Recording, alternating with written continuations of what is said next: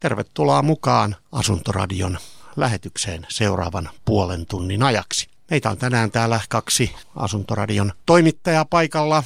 Tervetuloa kollegani Peter Juslin. Kiitos, kiitos.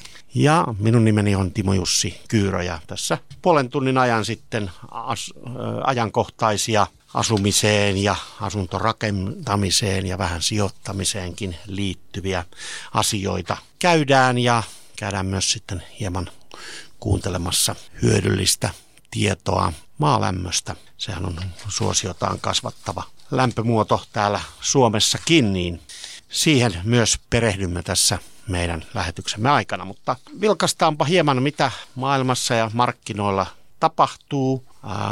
Asuntomarkkinat ovat ainakin tämän Turun yliopiston kauppakorkeakoulun akatemiatutkijan ja dosentin Elias Soikarisen mielestä hyvässä tasapainossa, koska hinnan ja vuokran välinen suhde on asuintosijoittajalle keskeinen mittari, sen paljastaessa tärkeää tietoa asuntojen hintatason houkuttelevuudesta. Hinta-vuokrasuhde pyrkii pitkässä juoksussa palautumaan kohden pitkän aikavälin keskiarvoaan ja asuntohinnat saattavat väliaikaisesti poiketa merkittävästi vuokratasokehityksen määräämästä trendistä, mutta pitemmällä aikahorisontilla hinnat kasvavat suurin piirtein samaan tahtiin vuokratason kanssa. Hintavuokrasuhteen laskemiseen markkinatasolla liittyy tiettyjä, erityisesti asuntokannan heterogeenisuudesta aiheutuvia, voisiko sanoa jopa ongelmia. Tilastokeskuksen aineistojen pohjalta laskettavissa olevat suhdeluvut antavat kuitenkin hyvin suuntaa markkinatilanteesta.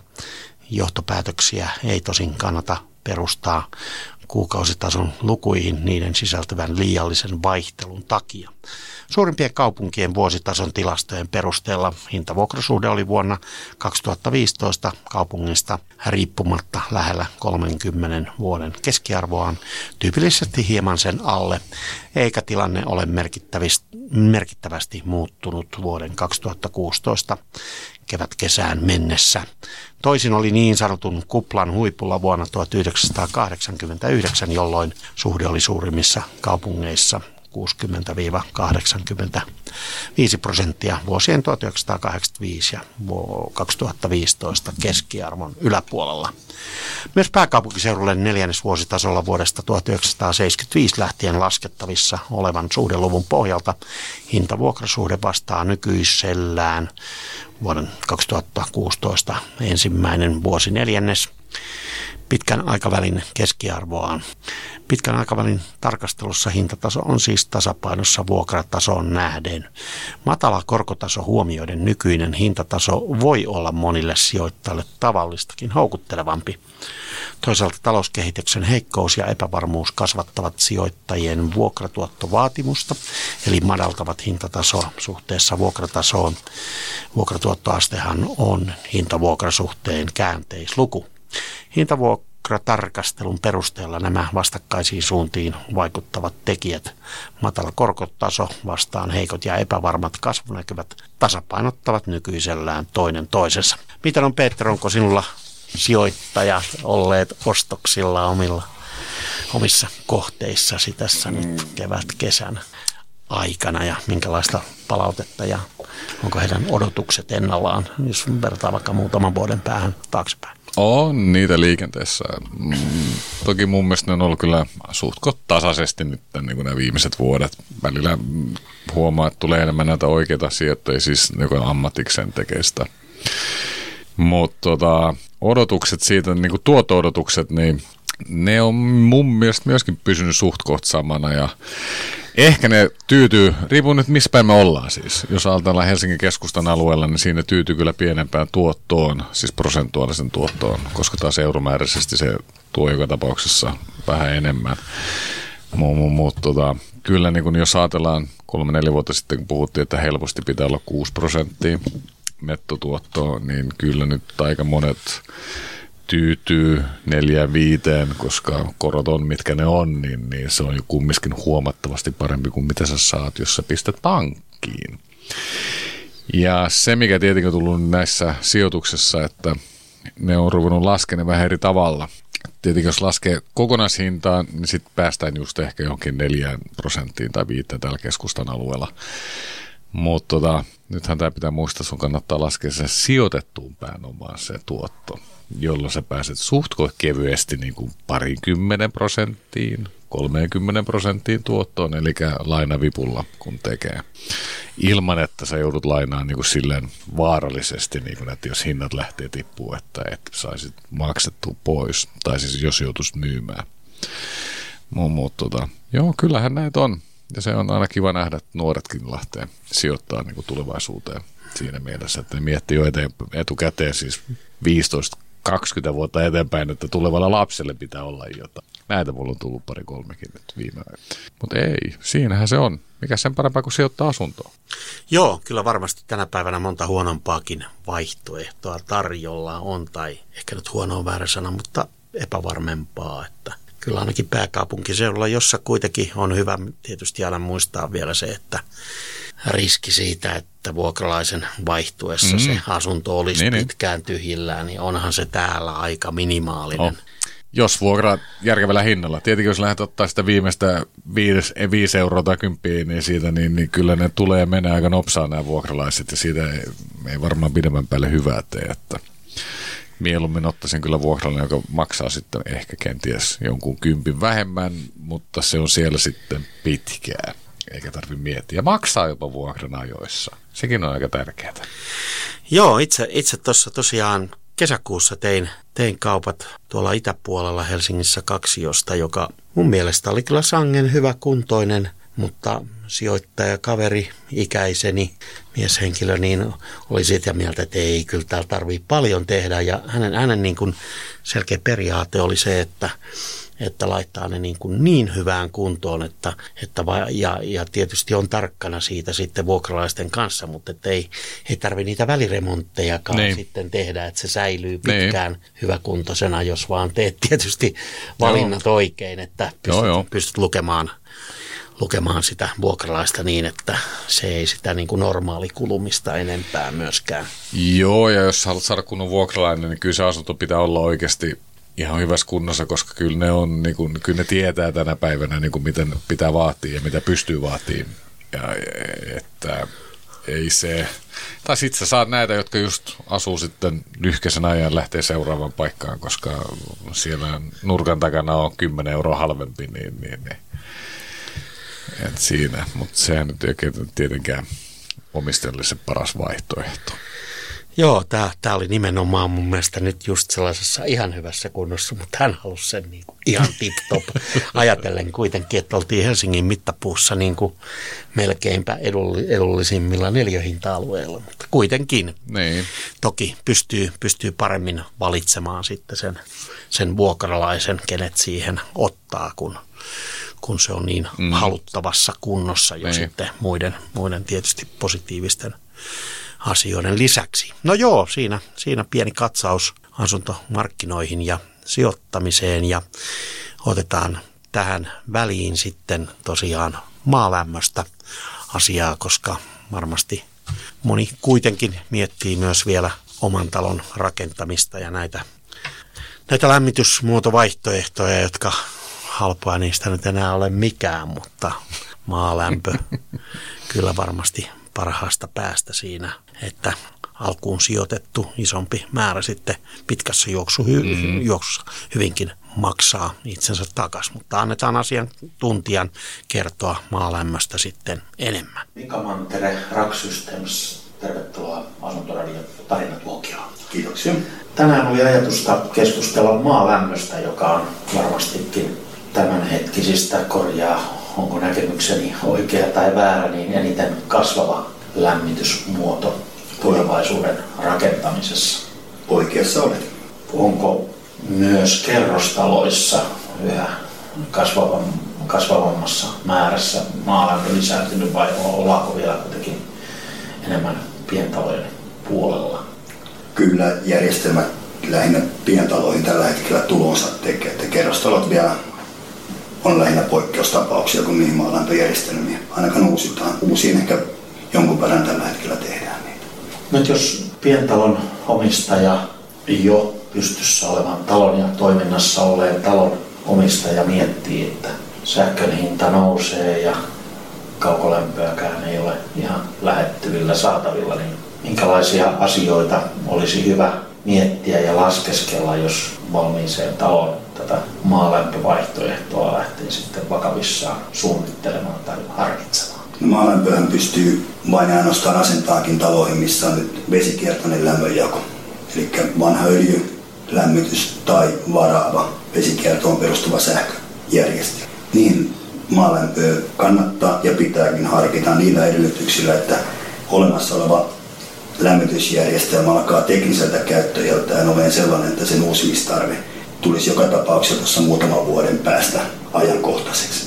Jos on uudet öljylämmitysjärjestelmät, kattilat ja polttimet, niin en välttämättä tällä hetkellä suosittele ainakaan ihan heti ryntäämään maalämmönkin, kun vaikka se kohtuullisen hyvä ja tehokas lämmitysjärjestelmä ja tapa onkin, mutta jos ne uudet järjestelmät siitä pikaisesti vaihtaa, niin vähän niin kuin kustannustehokkaasti menettää niihin järjestelmiin, olemassa oleviin järjestelmiin panostettua rahasummaa.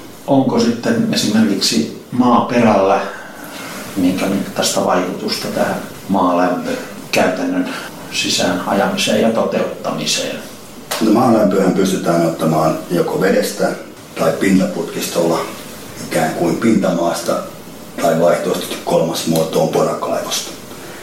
Porakaivon tekemisessä tietysti vaikuttaa kalliopinnan läheisyys. Mitä lähempänä kalliopinta on maan pintaa, sen halvemmaksi porakaivon tekeminen tulee. Veteen asennettu putkisto on aina veteen asennettu putkisto, sen hyötysuhde on yksi parhaimmista, mutta se vaatii sen, että siinä on järvi tai joki lähettyvillä, että se putkisto saadaan sinne asennettu. Maaperään putkisto voidaan melkein poikkeuksetta aina pinta-asentaa tai pinta-asentaa pinta-asentaa. Se tarkoittaa sitä, että putkisto asennetaan joka tapauksessa noin metrin, puolentoista metrin syvyyteen.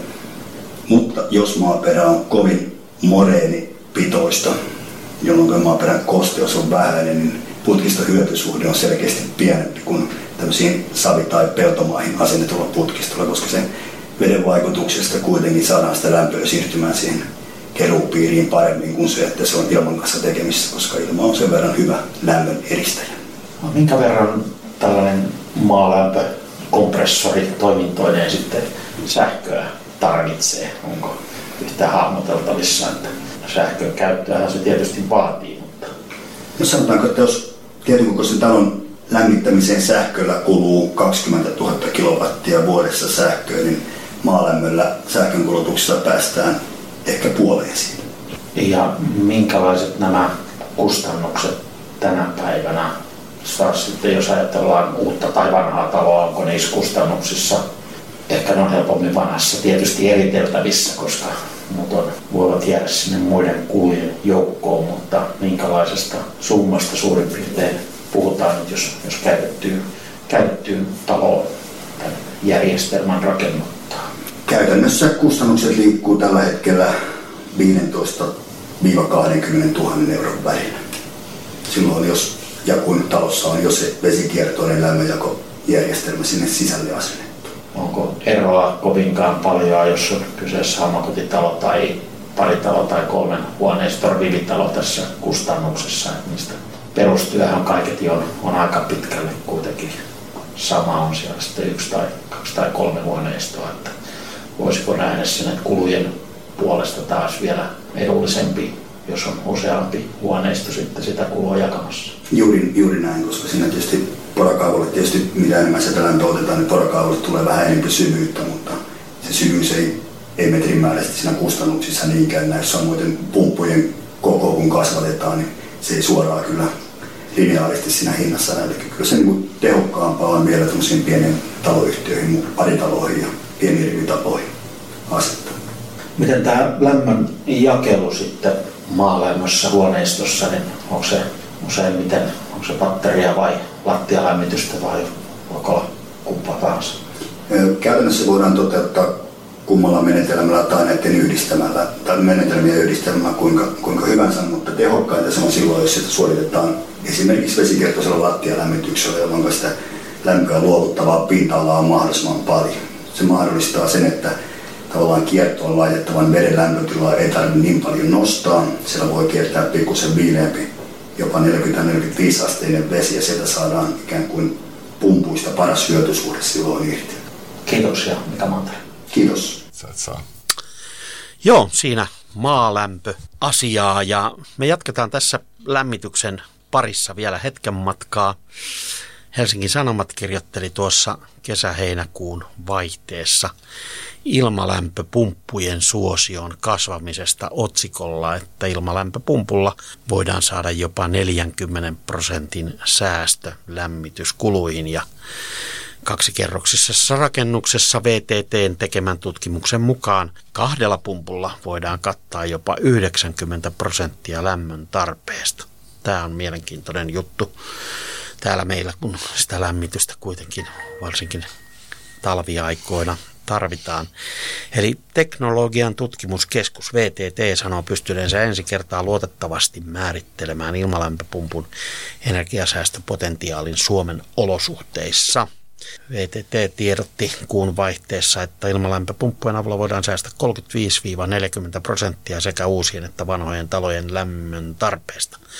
VTT tutki ilmalämpöpumppujen energiakulutusvaikutusta vanhoissa, uusissa ja tulevissa lähes nolla energia pientaloissa.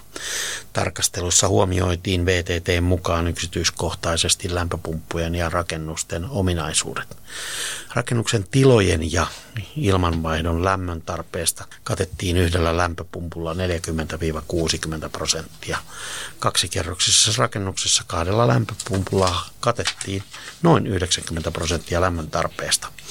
Ilmalämpöpumppuja myydään vuosittain nykyään noin 50 000 kappaletta, mikä kertoo siitä, että kuluttajat ovat jo havainneet niiden tehokkuuden, asumisviihtyvyyden lisäämisen ja kannat vaikuttavuuden, kertoo Suomen lämpöpumppuyhdistyksen toiminnanjohtaja Jussi Hirvonen. Suomi on yhdistysten luvattu maa ja tulipa tuossa hetki sitten vastaan julkisivuyhdistyskin, mutta tässä puhutaan nyt lämpöpumppuyhdistyksestä. Hirvonen jatkaa. On todella tärkeää, että tämän yhteisprojektin tuloksena saatiin säästöille laskentamalli sekä luotettavat ja hyvät tulokset käytettäväksi myös tulevissa rakentamisen määräyksissä. Yhdistyksen tilastojen mukaan Suomessa on yli 550 ilmalämpöpumppua. Niiden lukumäärä on kymmenkertaistunut viimeisen kymmenen vuoden aikana ja kasvu jatkuu yhä edelleen. Ilmalämpöpumppuja asennetaan pääasiassa sähkö- ja öljylämmitteisiin pientaloihin. Niitä käytetään pientaloissa yleisesti täydentävänä lämmitysjärjestelmänä. Pumppujen vaikutus hiilidioksidi päästövähennyksiin on noin 0,7 megatonnia. Ilmalämpöpumput ottavat lämpöä ulkoilmasta ja lämmittävät huoneilmaa. Ne eivät lämmitä käyttövettä, eikä niitä liitetä vesikiertoiseen lämmönjakojärjestelmään. Rinnalle tarvitaan päälämmitysjärjestelmä, joka yleensä käyttää sähköä, öljyä tai puuta. PTT toteutti tämän tutkimuksen maaliskuun 2015 ja toukokuun 2016 välillä.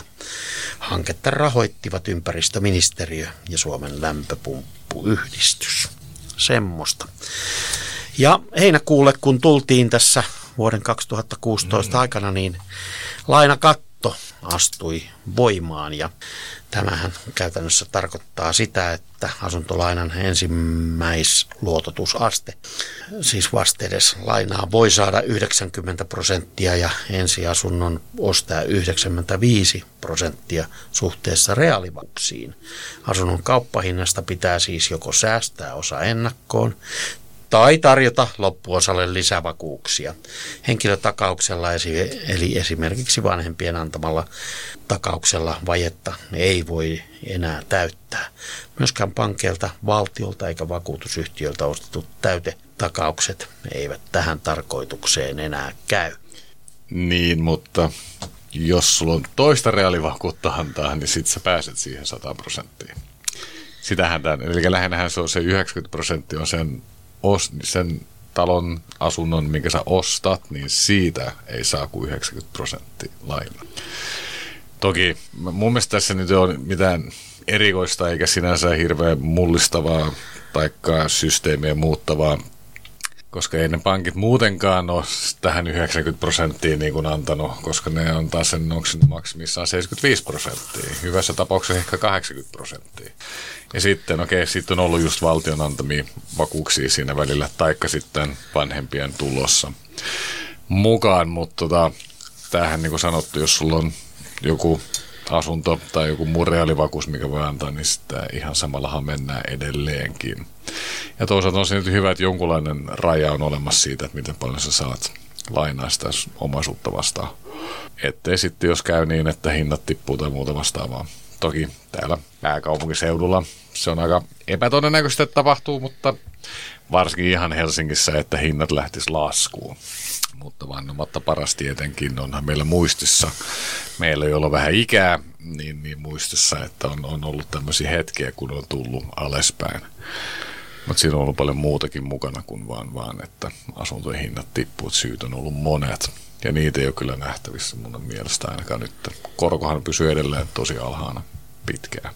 Voi men, melkein mennä laittaa pääpanttiin, mutta ei nyt ihan. Ei omaa ainakaan. ei omaa ainakaan, mutta jonkun toisen kenties. mutta joo, eiköhän me pärjätä kanssa näiden englantilaisten menoja tai tuloja tai mitä nyt haluaa, niin niiden kanssa, että sekin selvitään. Ja Mutta tuo on ihan hyvä sinänsä tuo tuo. Mutta sen huomaat, että eihän tuossa ollut niinku hirveästi mun mielestä alalla puhuttu siitä, tai että asiakkaat olisi hirveästi voivotellut sitä. Että ei edes ensiasunnon ostajia. Niin. Että siinä, että kyllä nyt ihmisellä on jo aika pitkän ollut tiedossa, että tulee ensinnäkin sitten, että pitää olla, kannattaa olla vähän. Joo, ja ei ehkä, ehkä ylimitota sitten niin. sen ensiasunnon hintaa niin. kovin pahasti niiden niin. yli niiden omien varallisuuksien. Joo. Joo. Mutta otetaan tähän väliin sitten meidän tämänpäiväinen musiikkikappale ja se on Pankkikarkkurit ja Elämän kulkukoira.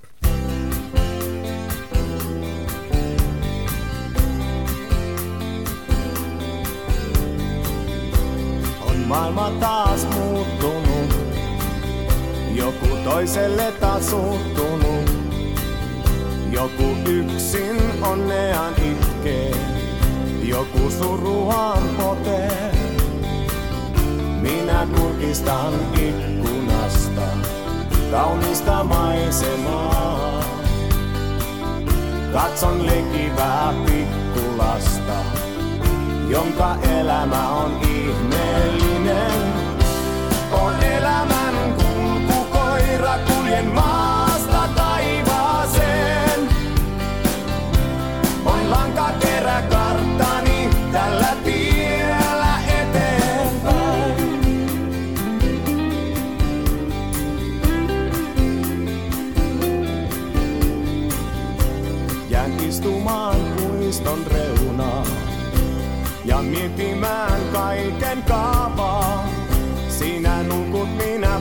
puristan rautaa.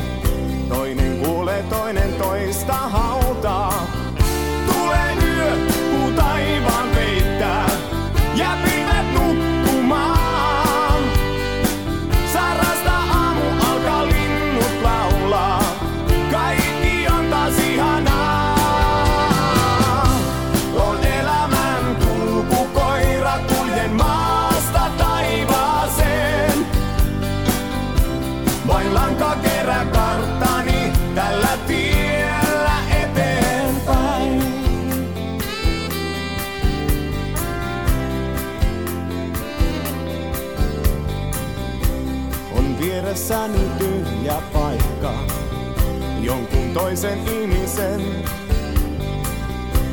Ei jättänyt hän elämän jälkeen, vain nainen muistelee. Tulee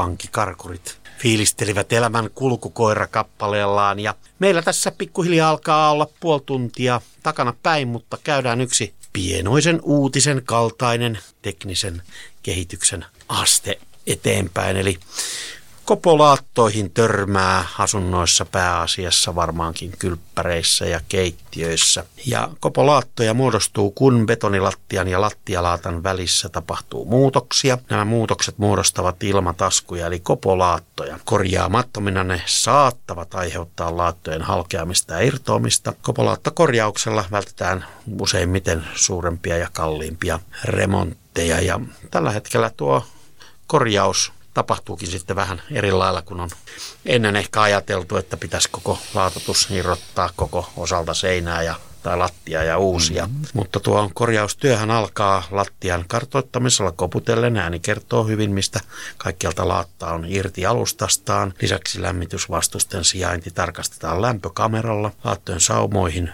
porataan neljän millimetrin injektointitulpat ja tulppien kautta pumpataan laatan ja kiinnityslaastin väliin epoksihartsia, joka liimaa laatan alustaan kiinni. Epoksi leviää koko kiinnitettävälle alueelle pienen paineen ja alhaisen viskositeettinsa ansiosta. Injektointi korjaa rikkinäisen vesieristeen. Kun laatat on kiinnitetty, katkaistaan injektointitulpat ja porausreijät saumataan uudelleen. Lopputuloksesta on vaikea nähdä, mitkä kohdat ovat korjattua, mitkä eivät. Tällä menetelmällä laatat saadaan kuitenkin kiinnitettyä rakenteita säästäen. Korjaustyön jälkeen tulokset voi todeta jo äänensä perusteella, eivätkä laatat ole enää vaarassa irrota. Mitä mieltä olet, Petra? Ei, tuo on ihan hyvä asia. Siis kun lähdetään korjaamaan kopolahtoja, niin, niin, niin tuo on ihan hyvä juttu, että ei tarvitse ottaa pois, koska se on ihan selvä, jos joudut ottaa pois yhden laatan, niin sitten joudut ottaa koko systeemin pois siitä. Että et saa sitten se vesieristeen tehtyä näin. Että onhan tämä ihan erittäin hyvä systeemi. Aina kivat nämä insinöörit keksivät jotain uuttakin.